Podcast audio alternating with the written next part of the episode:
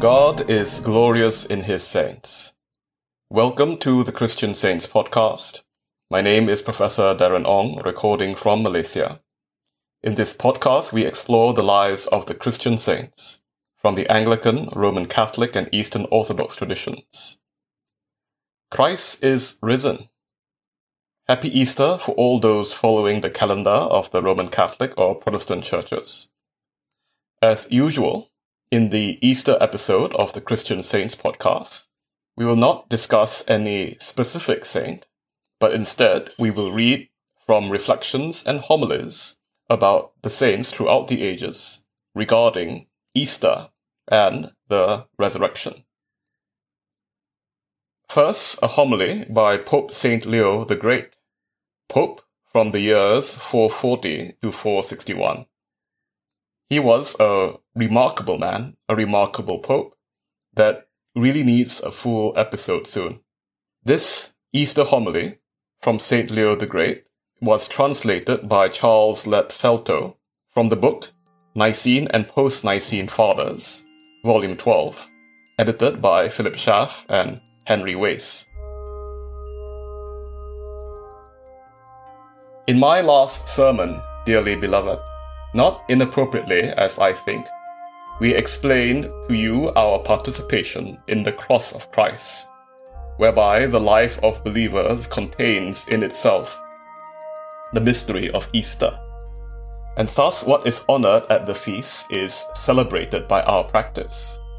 And how useful this is, you yourselves have proved, and by your devotion have learned, how greatly benefited souls and bodies are by longer fasts more frequent prayers, and more liberal alms. For there can be hardly anyone who has not profited by this exercise, and who has not stored up, in the recesses of his conscience, something over which he may rightly rejoice. But these advantages must be retained with persistent care, lest our efforts fall away into idleness, and the devil's malice steal what God's grace gave. Since, therefore, by our 40 days observance, we have wished to bring about this effect that we should feel something of the cross at the time of the Lord's Passion. We must strive to be found partakers also of Christ's resurrection, and pass from death unto life, while we are in this body. For when a man is changed by some process from one thing into another, not to be what he was is to him an ending, and to be what he was not is a beginning. But the question is to what a man either dies or lives, because there is a death which is the cause of living, and there is a life which is the cause of dying. And nowhere else but in this transitory world are both sought after, so that upon the character of our temporal actions depend the differences of the eternal retributions. We must die, therefore, to the devil, and live to God. We must perish to iniquity, that we may rise to righteousness. Let the old sink, that the new may arise.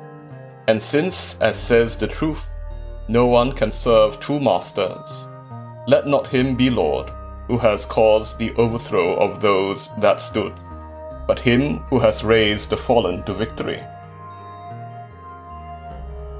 Accordingly, since the apostle says, the first man is of the earth, earthy, the second man is from heaven, heavenly. As is the earthy, such also are they that are earthy. And as is the heavenly, such also are they that are heavenly. As we have borne the image of the earthy, so let us also bear the image of him who is from heaven. We must greatly rejoice over this change, whereby we are translated from earthly degradation to heavenly dignity through his unspeakable mercy, who descended into our estate, that he might promote us to his, by assuming not only the substance but also the conditions of sinful nature, and by allowing the impassibility of Godhead to be affected by all the miseries which are the lot of mortal manhood, and hence that the disturbed minds of the disciples might not be racked by prolonged grief he, with such wondrous speed, shortened the three days' delay which he had announced, that by joining the last part of the first and the first part of the third day to the whole of the second, he cut off a considerable portion of the period, yet he did not lessen the number of days. The Saviour's resurrection, therefore, did not long keep his soul in Hades, nor his flesh in the tomb. And so speedy was the quickening of his uncorrupted flesh, that it bore a closer resemblance to slumber than to death, seeing that the Godhead, which quitted not either part of the human nature which he had assumed, reunited by its power that which its power had separated. And then there followed many proofs, whereon the authority of the faith to be preached through the whole world might be based.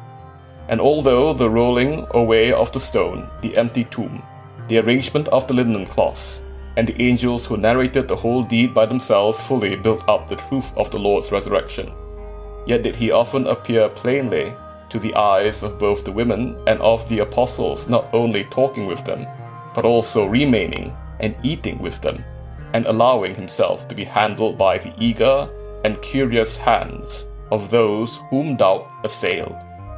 For to this end he entered when the doors were closed upon the disciples, and gave them the Holy Spirit by breathing on them, and after giving them the light of understanding, opened the secrets of the Holy Scriptures, and again himself showed them the wound in the side, the prints of the nails, and all the marks of his most recent passion, whereby it might be acknowledged that in him the properties of the divine and human nature remained undivided and we might in such sort know that the Word was not what the flesh is, as to confess God's only Son to be both Word and flesh. The Apostle of the Gentiles, Paul, dearly beloved, does not disagree with this belief when he says, Even though we have known Christ after the flesh, yet now we know him so no more. For the Lord's resurrection was not the ending, but the changing of the flesh and his substance was not destroyed by his increase of power. The quality altered, but the nature did not cease to exist. The body was made impassible, which it had been possible to crucify. It was made incorruptible, though it had been possible to wound it. And properly is Christ's flesh said not to be known in that state in which it had been known, because nothing remained passible in it, nothing weak, so that it was both the same in essence and not the same in glory. But what wonder if St. Paul maintains this about Christ's body, when he says of all spiritual Christians, Wherefore henceforth we know no one after the flesh. Henceforth, he says, we begin to experience the resurrection in Christ, since the time when in him, who died for all, all our hopes were guaranteed to us. We do not hesitate in diffidence we are not under the suspense of uncertainty, but having received an earnest of the promise, we now, with the eye of faith, see the things which will be, and rejoicing in the uplifting of our nature, we already possess what we believe. Let us not then be taken up with the appearances of temporal matters, neither let our contemplations be diverted from heavenly to earthly things things which as yet have, for the most part, not come to pass, must be reckoned as accomplished, and the mind intent on what is permanent must fix its desires there, where what is offered is eternal. For although by hope we were saved, and still bear about with us a flesh that is corruptible and mortal, yet we are rightly said not to be in the flesh, if the fleshly affections do not dominate us and are justified in ceasing to be named after that, the will of which we do not follow. And so when the apostle says, Make no provision for the flesh in the lust thereof, we understand those things are not forbidden us, which conduce to health, which human weakness demands. But because we may not satisfy all our desires, nor indulge in all that the flesh lusts after, we recognize that we are warned to exercise such self restraint as not to permit what is excessive, nor refuse what is necessary to the flesh, which is placed under the mind's control. And hence the same apostle says in another place, For no one ever hated his own flesh, but nourishes and cherishes it, insofar, of course, as it must be nourished and cherished, not in vices and luxury, but with a view to its proper functions, so that nature may recover herself and maintain due order, the lower parts not prevailing wrongfully and debasingly over the higher, nor the higher yielding to the lower, lest if vices overpower the mind, slavery ensues where there should be supremacy. Let God's people then recognize that they are a new creation in Christ, and with all vigilance understand by whom they have been adopted and whom they have adopted. Let not the things which have been made new return to their ancient instability, and let not him who has put his hand to the plough forsake his work, but rather attend to that which he sows, than look back to that which he has left behind. Let no one fall back into that from which he has risen. But even though from bodily weakness he still languishes under certain maladies, let him urgently desire to be healed and raised up. For this is the path of health through imitation of the resurrection begun in Christ, whereby, notwithstanding the many accidents and falls to which in this slippery life the traveller is liable, his feet may be guided from the quagmire onto solid ground. For as it is written, the steps of a man are directed by the Lord, and he will delight in his way. When the just man falls, he shall not be overthrown, because the Lord will stretch out his hand. These thoughts, dearly beloved, must be kept in mind not only for the Easter festival, but also for the sanctification of the whole life, and to this our present exercise ought to be directed. That what has delighted the souls of the faithful by the experience of a short observance may pass into a habit and remain unalterably, and if any fault creep in, it may be destroyed by speedy repentance. And because the cure of old standing diseases is slow and difficult, remedies should be applied early, when the wounds are fresh, so that rising ever anew from all downfalls, we may deserve to attain to the incorruptible resurrection of our glorified flesh in Christ Jesus our Lord, who lives and reigns with the Father and the Holy Ghost, forever and ever. Amen.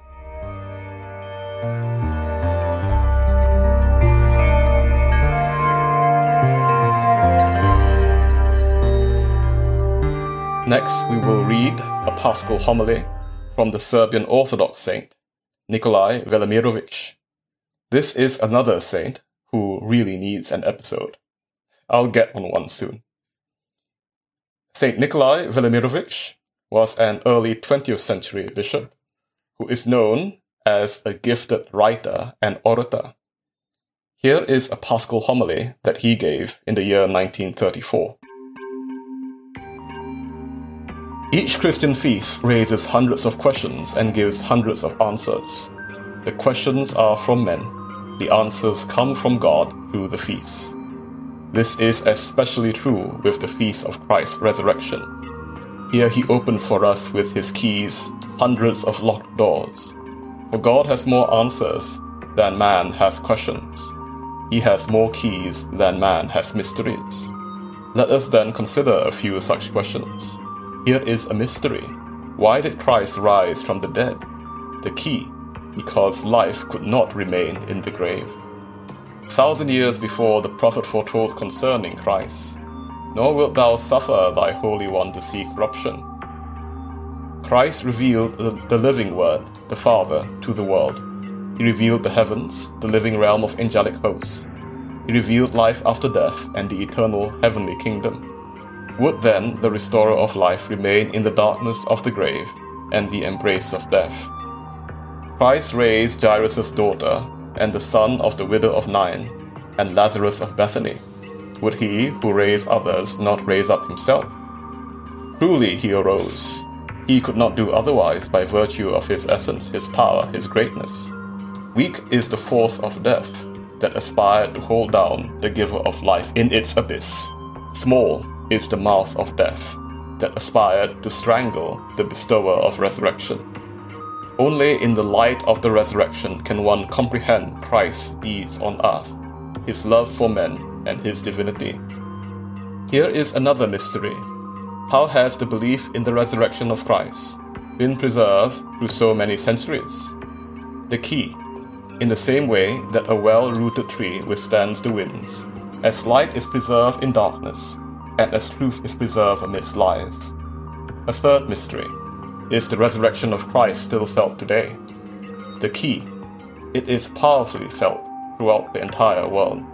Gazing with the eyes of the Spirit at the resurrected Lord, the weak are strengthened, the sorrowful are comforted, the sad rejoice, sinners repent, the wicked are corrected, the impure are cleansed, the persecuted are encouraged, the despondent hope, sufferers pray, and those on their deathbeds no longer fear death. Today the Master spoiled hell and raised the prisoners from all ages, whom it had held in bitter bondage.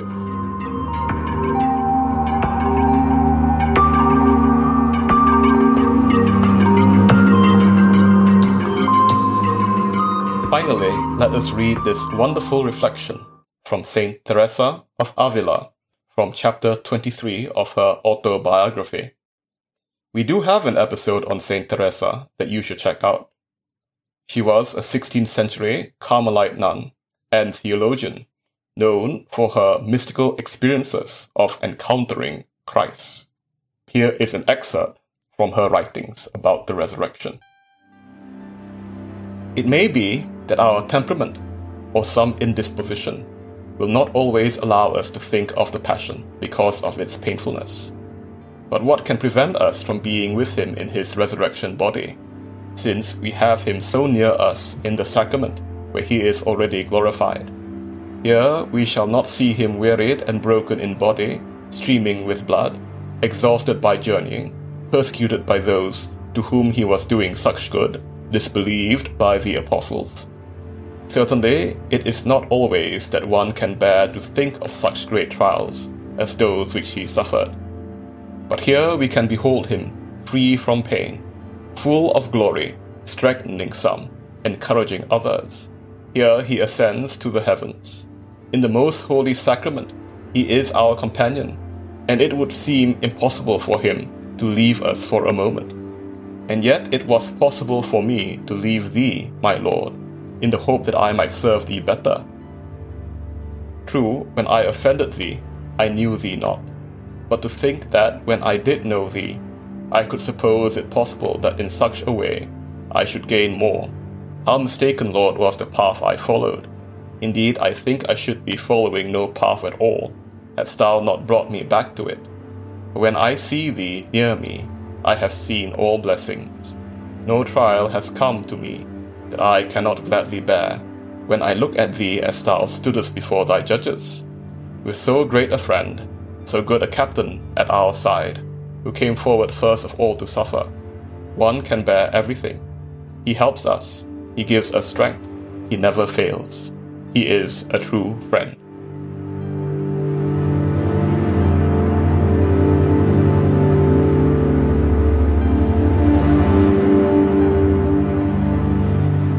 Thank you for listening to the Christian Saints podcast.